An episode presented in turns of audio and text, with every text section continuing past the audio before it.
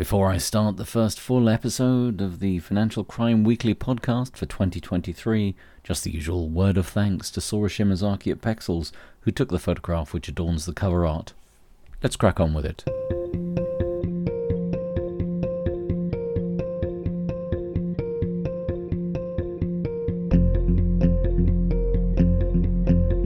Hello and welcome to the Financial Crime Weekly podcast. I'm your host, Chris Kirkbride. The world of financial crime continues to have a gentle movement into twenty twenty-three. Nevertheless, some interesting stories this week concerning Abramovich, or Roman Abramovich, however you want to pronounce it, the sanctioned Russian oligarch. Some interesting fraud news, especially in light of last week's story about the possible removal of cyber insurance. And we end with a good range of money laundering stories from around the world, so let's get on with it. There are links to the principal documents, though not many of them, which are mentioned in the podcast in the description. We'll start this week with sanctions. Sanctions news becomes less and less prominent, but still news does manage to pop up. This week, the U S Department of the Treasury's Office of Foreign Assets Control, O FAC, has announced new sanctions against those concerned in the manufacture of drones, which are being used by Russia against civilian targets in Ukraine. The sanctions target six executives of Iran's C O D S Aviation Industries, which also goes by the name of Light Airplanes Design and Manufacturing Industries.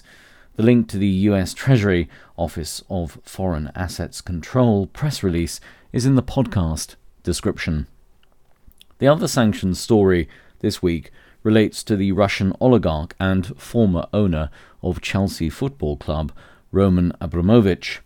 It's reported through various agencies and the work of the outstanding, frankly outstanding, Organised Crime and Corruption Reporting Project, the O C C R P, which I could certainly recommend to you. Pop along and have a look at its website, that Abramovich has at least ten more yachts and other vessels beyond those which are already known.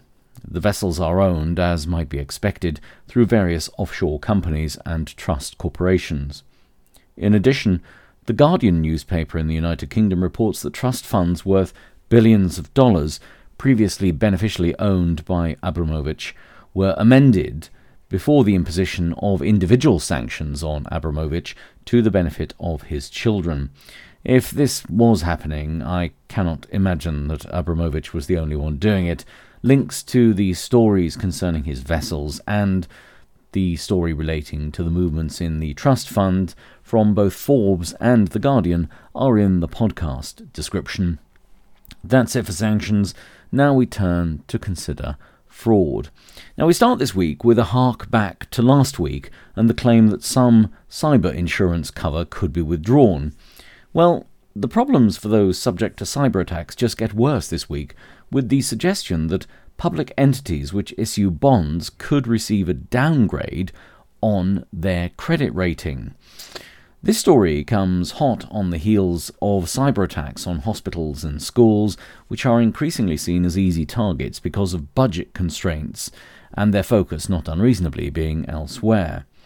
The report from the credit rating agency, Standard and Poor's, which you'll know about, is yet a further reminder of the risks associated with cyber and how the traditional financial services sector is becoming increasingly jittery about cyber and its impact. Allied to this is a report out of Italy, which indicates that cyber attacks in the country have increased one hundred thirty-eight percent since the invasion of Ukraine.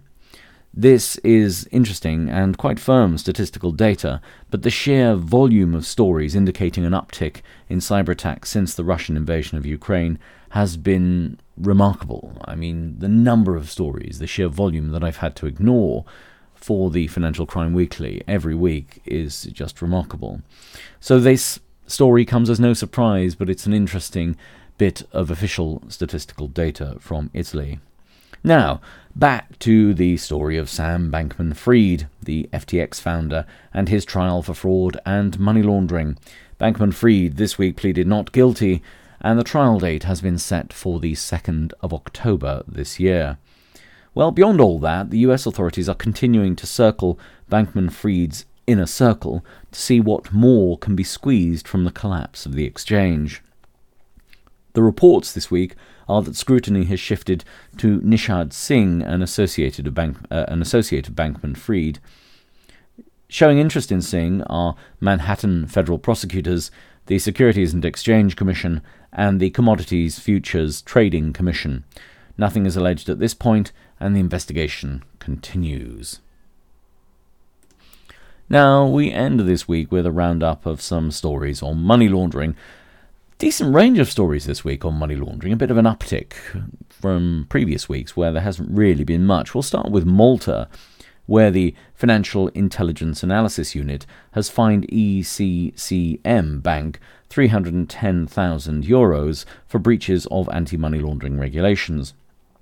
The sanction indicates that risk ratings undertaken by the bank did not consider all the risk factors which could be associated with customers, and that it failed to undertake periodic reviews of the money laundering risks posed by existing customers.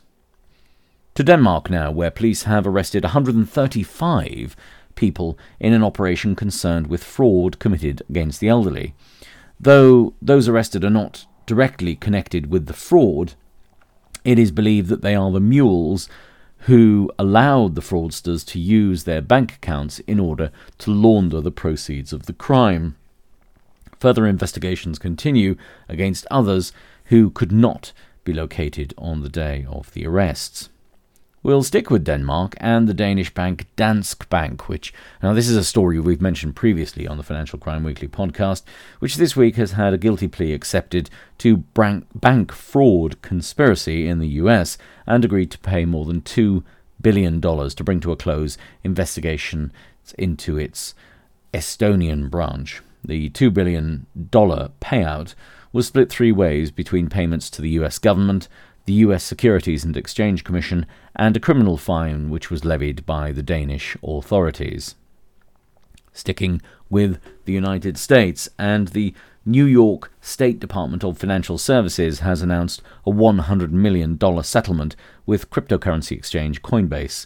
The investigation relates to failures in the company's anti-money laundering program, including especially its Know Your Customers, K Y C, and Customer Due Diligence, C D D, Uh, processes. In addition to that, there were issues identified with its transaction monitoring system and its suspicious activity reporting. Finally this week, an interesting story relating to the former Italian footballer Francesco Totti. The allegation is that Totti has become concerned in certain suspicious transactions on his bank accounts. Now, the allegations have been denied by Totti's representatives, and this story has been taken by press around the world because of the notoriety of Totti and his infamy as a footballer, both in Italy and for the Italian national team. So it's well worth having a look at the story and what the allegations are around it. That's it for this week's mercifully short Financial Crime Weekly podcast. The first full week of twenty twenty-three passes with a reasonably interesting range of stories. If you want to keep following me in twenty twenty-three, you can subscribe wherever you get your podcasts, and you'll hear from me again, all being very well, next Sunday with the usual roundup of all things financial crime. See you next week, everyone.